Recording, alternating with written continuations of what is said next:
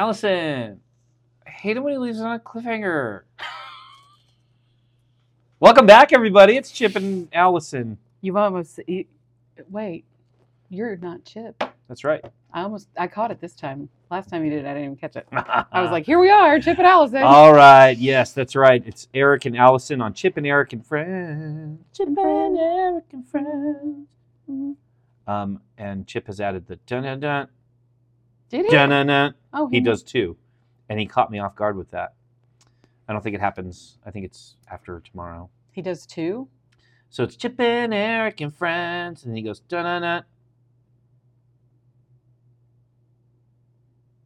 And that's all. dun dun dun. Oh, he does it twice. I was like, didn't? Yes, and it interrupted me. So now that's my thing to do to people. Yeah, that's not. Didn't it work? It's good. It worked. I didn't enjoy it. Speaking of things that work, Well, this is day 20, 23, and we're, we're going to read Exodus 4 through 6 and John 11, 18 through 46. Exodus. Exodus chapter 4 Signs of the Lord's power. But Moses protested again. What if they won't believe me or listen to me? What if they say, The Lord never appeared to you? Then the Lord asked him, What is that in your hand? A shepherd's staff, Moses replied. Throw it down on the ground, the Lord told him. So Moses threw down the staff and it turned into a snake. Moses jumped back. Then the Lord told him, Reach out and grab its tail. So Moses reached out and grabbed it and it turned back into a shepherd's staff in his hand. Perform this sign, the Lord told him. Then they will believe that the Lord, the God of their ancestors, the God of Abraham, the God of Isaac, and the God of Jacob, really has appeared to you. Then the Lord said to Moses, Now put your hand inside your cloak. So Moses put his hand inside his cloak, and when he took it out again, his hand was as white as snow with a severe skin disease. Now put your hand back into your cloak, the Lord said. So Moses put his hand back in, and when he took it out again, it was as healthy as the rest of his body. The Lord said to Moses, If they do not believe, if they do not believe you and are not convinced by the first miraculous sign, then they will be convinced by the second sign. And if they don't believe you or listen to you even after these two signs, then take some water from the Nile River and pour it out on the dry ground. When you do, the water from the Nile will turn to blood on the ground. But Moses pleaded with the Lord, O Lord, I'm not very good with words. I never have been, and I'm not now. Even though you have spoken to me, I get tongue tied and my words get tangled. Then the Lord asked Moses, Who makes a person's mouth? Who decides whether people speak or do not speak, hear or do not hear, see or do not see? Is it not I, the Lord? Now go, I will be with you as you speak, and I will instruct you in what to say. But Moses again pleaded, Lord, please send anyone else. then the Lord became angry with Moses. All right, he said, what about your brother Aaron the Levite? I know he speaks well, and look, he is on his way to meet you now. He will be delighted to see you. Talk to him and put the words in his mouth. I will be with both of you as you speak, and I will instruct you both in what to do. Aaron will be your spokesman to the people. He will be your mouthpiece, and you will stand in the place of God for him, telling him what to say. And take your shepherd's staff with you and use it to perform the miraculous signs I have shown you. Moses returns to Egypt. So Moses went back home to Jethro, his father in law. Please let me return to my relatives in Egypt, Moses said. I don't even know if they're still alive. Go in peace, Jethro replied. Before Moses left Midian, the Lord said to him, Return to Egypt, for all those who wanted to kill you have died. So Moses, took his wife and sons and put them on a donkey and headed back to the land of Egypt. In his hand he carried the staff of God. And the Lord told Moses, When you arrive back in Egypt, go to Pharaoh and perform all the miracles I have empowered you to do. But I will harden his heart, so he will refuse to let the people go. Then you will tell him, This is what the Lord says Israel is my firstborn son. I commanded you, Let my son go, so he can worship me. But since you have refused, I will now kill your first, firstborn son. On the way to Egypt, at a place where Moses and his family had stopped for the night, the Lord confronted him and was about to kill him. But Moses' wife, Zipporah, took, the, took a flint knife and circumcised her son. She touched his feet with the foreskin and said, Now you are a bridegroom of blood to me. When she said of a bridegroom of blood, she was referring to the circumcision. After that, the Lord left him alone. Now the Lord had said to Aaron, Go out to the wilderness to meet Moses. So Aaron went and met Moses at the mountain of God, and he embraced him. Moses then told Aaron everything the Lord had commanded him to say, and he told him about the miraculous signs the Lord had commanded him to perform. Then Moses and Aaron returned to Egypt and called the elders of Israel to get as huh, called all the elders of Israel together. Aaron told them everything the Lord had told Moses, and Moses performed the ra- miraculous signs as they watched. Then the people of Israel were convinced that the Lord had sent Moses and Aaron. When they heard that the Lord had, was concerned about them and had seen their misery, they bowed down and worshipped. Exodus chapter 5 Moses and Aaron speak to Pharaoh. After this presentation to Israel's leaders, Moses and Aaron went, to, went and spoke to Pharaoh. They told him, This is what the Lord, the God of Israel, says Let my people go, so they may hold a festival in my honor in the wilderness. Is that so? retorted Pharaoh. And who is the Lord? Why should I listen to him and let Israel go? I don't know the Lord, and I will ne- and I will not let Israel go. But Aaron and Moses persisted. The God of the Hebrews has met with us, they declared. So let us take a three day journey into the wilderness so we can offer sacrifices to the Lord our God. If we don't, he will kill us with a plague or with the sword. Pharaoh replied, Moses and Aaron, why are you distracting the people from their tasks? Get back to work. Look, there are many of your people in the land, and you are stopping them from their work. Making bricks without straw. That same day, Pharaoh sent his older his order to the Egyptian slave driver and the Israelite foreman Do not supply any more straw for making bricks. Make the people get it themselves, but still require them to make the same number of bricks as before. Don't reduce the quota. they are lazy. That's why they're crying out, Let us go offer sacrifice to our God. Load them down with more work. Make them sweat. That'll teach them to listen to lies. So the slave drivers and foremen went out and told the people, This is what Pharaoh says I will not provide any more straw for you. Go and get it yourselves. Find it wherever you can, but you must produce just as many bricks as before. So the people scattered throughout the land of Egypt in search of stubble to use as straw. Meanwhile, the Egyptian slave drivers continued to push hard. Meet your daily quota of bricks, just as you did when we provided you with straw, they demanded. Then they whipped the Israelite foreman they had put in charge of the work crews. Why haven't you met your quotas either yesterday or today? they demanded. So the Israelite foreman went to Pharaoh and pleaded with him. Please don't treat your servants like this, they begged. We are given no straw, but the slave drivers still demand make bricks. We are being beaten, but it isn't our fault. Your own people are to blame. But Pharaoh shouted, You're just lazy, lazy. That's why you're that's why you're saying, Let us go offer sacrifices to the Lord. Now get back to work. No straw will be given to you, but you must still produce the full quota of bricks. The Israelite foremen could see that they were in serious trouble when they were told, You must not reduce the number of bricks you make each day. And as they left Pharaoh's court, um, sorry, I turned to more than one page. Cliffhanger. They confronted Moses and Aaron, who were waiting outside for them. The foreman said to them, May the Lord judge and punish you for making us stink before Pharaoh and his officials. You have put a sword into their hands, an excuse to kill us. Then Moses went back to the Lord and protested, Why have you brought all this trouble on your own people, Lord? Why did you send me? Ever since I came to Pharaoh as your spokesman, he has been even more brutal to your people, and you have done nothing to rescue them. Hmm. Exodus chapter 6 Promises of deliverance. Then the Lord told Moses, Now you will see what I do to Pharaoh. When he feels the force of my strong hand, he will let the people go. In fact, he will force them to leave this land. And God said to Moses, I am Yahweh, the Lord. I appeared to Abraham, to Isaac, and to Jacob as El Shaddai, God Almighty, but I did not reveal my name, Yahweh, to them. And I reaffirmed my covenant with them. And I reaffirmed my covenant with them. Under its terms, I promised to give the land of Canaan, where they lived as foreigners. You can be sure that I have heard the groans of the people of Israel, who are now slaves to the Egyptians, and I am well aware of my covenant with them. Therefore, say to the people of Israel, I am the Lord. I will free you from your oppression and will rescue you from your slavery in Egypt. I will redeem you with a powerful arm and great acts of judgment. I will claim you as my own people, and I will be your God. Then you will know that I am the Lord your God who has freed you from your oppression in Egypt. I will bring you into the land I swore to give to Abraham, Isaac, and Jacob. I will give it to you as your very own possession. I am the Lord. So Moses told the people of Israel what the Lord had said, but they refused to listen anymore. They had become too discouraged by the brutality of their slavery.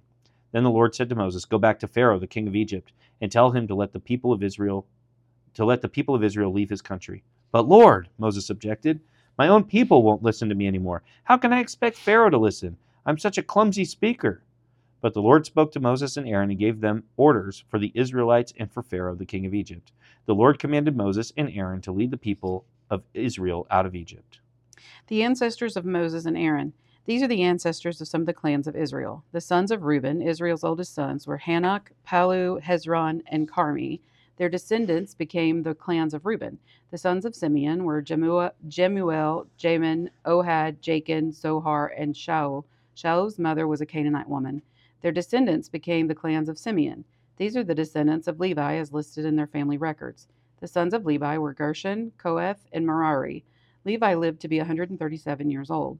The descendants of the Gershon included of Gershon included Libni and Shimei, each of whom became the ancestor of a clan. The descendants of Kohath included Amram, Izhar, Hebron, and Uzziel. Kohath lived to be 133 years old. The descendants of Merari included Mahli and Mushi. Oh. The- Go ahead. These are the clans of the Levites as listed in their family records. Amram married his father's sister Jochebed, and she gave birth to his sons Aaron and Moses. Amram lived to be 137 years old. The sons of Izhar were Korah, Nepheg, and Zikri. The sons of Uzziel were Mishael, Elzaphan, and Sithri. Aaron ma- married Elisheba, the daughter of Amminadab, and the sister of Nahshon, and she gave birth to his sons Nadab, Abihu, Eleazar, and Ithamar. The sons of Korah were Assir, Elkanah, and Abiasaph. Their descendants became the clans of Korah. Eleazar, son of Aaron, married one of the daughters of Putiel, and she gave birth to his son Phinehas. These are the ancestors of the Levite families listed according to their clans. The Aaron and Moses name named in this list are the same ones to whom the Lord said, Lead the people of Israel out of the land of Egypt like an army. It was Moses and Aaron who spoke to Pharaoh, the king of Egypt, about leading the people of Israel out of Egypt. When the Lord spoke to Moses in the land of Egypt, he said to him, I am the Lord. Tell Pharaoh, the king of Egypt, everything I am telling you. But Moses argued with the Lord, saying, I can't do it. I'm such a clumsy speaker. Why should Pharaoh listen to me? So then we move over to John 11, 47 through 57. Mm. Huh? No. What? Mm-mm. 11, 47 through 57. I think that's the wrong day. Today's that's day 24. That's where um But we're not on day 24. what day are we on? Day 23. Really? Yeah. Oh, sorry. That's okay. The 18 through 46. That'll do. Let's start there. Bethany was only a few miles down the road from Jerusalem, and many of the people had come to console Martha and Mary in their loss. When Martha got word that Jesus was coming, she went to meet him, but Mary stayed in the house. Martha said to Jesus, Lord, if only you had been here, my brother would not have died. But even now I know that God will give you whatever you ask. Jesus told her, Your brother will rise again. Yes, Martha said, He will rise when everyone else rises at the last day. Jesus told her, I am the resurrection and the life. Anyone who believes in me will live even after dying. Everyone who lives in me and believes in me will never, ever die. Do you believe this, Martha? Yes, Lord, she told him. I have always believed you are the Messiah, the Son of God, the one who has come into the world from God. Then she returned to, the, to Mary. She called Mary aside from the mourners and told her, The teacher is here and wants to see you. So Mary immediately went to him. Jesus had stayed outside the village at the place where Martha met him. When the people who were at the house consoling Mary saw her leave so hastily, she assumed she was going to Lazarus's grave, to weep. So they followed her there. When Mary arrived and saw Jesus, she fell at his feet and said, Lord, if only you had been here, my brother would not have died. When Jesus saw her weeping and saw the other people wailing with her, a deep anger welled up within him, and he was deeply troubled. Where have you put him? They, he asked them. They told him, Lord, come and see. Then Jesus wept. The people who were standing nearby said, See how much he loved him. But some said, This man healed a blind man. Couldn't he have kept Lazarus from dying? Jesus was still angry as he arrived at the tomb, a cave with a stone rolled across its entrance. Roll the stone aside, Jesus told them. But Martha, the dead man's sister, protested, Lord, he has been dead for four days. The smell will be terrible. Jesus responded, Didn't I tell you that you would see God's glory if you believe? So they rolled the stone aside, and Jesus looked up to heaven and said, Father, thank you for hearing me. You always hear me, but I said it out loud for the sake of all these people standing here, so that they will believe you sent me. Then Jesus shouted, Lazarus, come out. And the dead man came out, his hands and feet bound in grave clothes, his face wrapped in a headcloth. Jesus told them, Unwrap him and let him go. The plot to kill Jesus. Many of the people who were with Mary believed in Jesus when they saw this happen, but some of the some went to the Pharisees and told them what Jesus had done. And that is our reading today. I gave you like Two sentences. It's good. It's good because tomorrow I actually pick up at that point and keep reading. So Oh, Look at that. When I do the supercut of this year, the 5,000 minute supercut of the Bible, boy, that'd be crazy. Anyway, that is our reading today. And we read that with two questions in mind. We, we, we these are the questions. These you know the the questions, Mhm. unless it's your first date. In that case, welcome. Yay. How does this help me love God more or better? And how does this help me love others more or better? So, Allison, Hmm. Yeah. how does this help you love God. God more Mhm. or better? hmm Okay. So we see in both this the New Testament reading today and in the Old Testament reading, um, God's uh, his his patience with our doubt Hmm. uh, and our questioning. So multiple times Moses is questioning, um, why me? Well, hang on, am I the right person for this? I I'm not good at this. Like I I, I don't talk well. What if they don't believe me? Um, what do I do if you know? And God was so patient with him and was like, okay, so if they don't believe you, do this. And if they say this, then do this. And then I'm going to do this. Right. And so he was laying it all out for Moses like, listen, I have an answer to every one of their questions. I have a response to everything they're going to throw at you. I have a plan way on down the line for how I'm going to handle this situation Mhm. to give Moses the confidence to go forward and handle what he had to handle. And then when you move forward, I love that Jesus, Martha says, Lord, he's been dead for four days. The smell will be terrible. We can't open this. And he says, Didn't I tell you that you would see God's glory if you believe? And so, yet again, and there was another place I think I thought I read. Um, Well, you know, it's the whole. Um, he would have been okay if you were here, mm, You know. yes. like that whole Yes. piece. Yeah. And he's like, just what? What did I say? He said, I just said, did you know? I, Don't you believe I'm the? Don't you believe? Didn't you? I've tell- always known you're the Messiah. okay. okay, well, There's some dots to connect here. Right. So it, it- um, I love his patience with our questions and with our doubt, Mhm. whether we're doubting him or ourselves. Which, if we're doubting ourselves, then we're doubting his ability to work through us. So he doesn't. Um,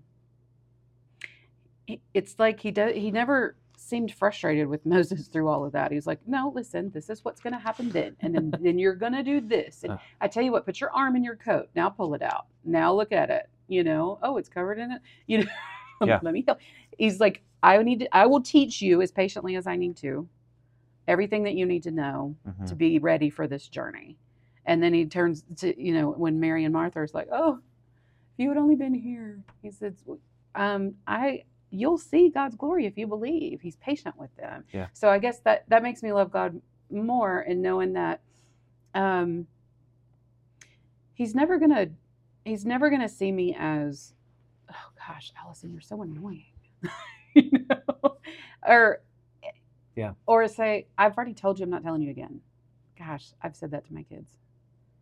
Yeah. I've said that to my kids. I believe I've already told you this a million times. I'm not saying it again. Isn't it great that we have a God that doesn't say that? Yes. That He does not say, I've already told you a million times. I'm not saying it again. We say it. Very true. So makes me love God more. His, Yeah. His patience. I love that. God is more patience, more patient with us, more patience. All right. Uh, how does this help me love others more or better?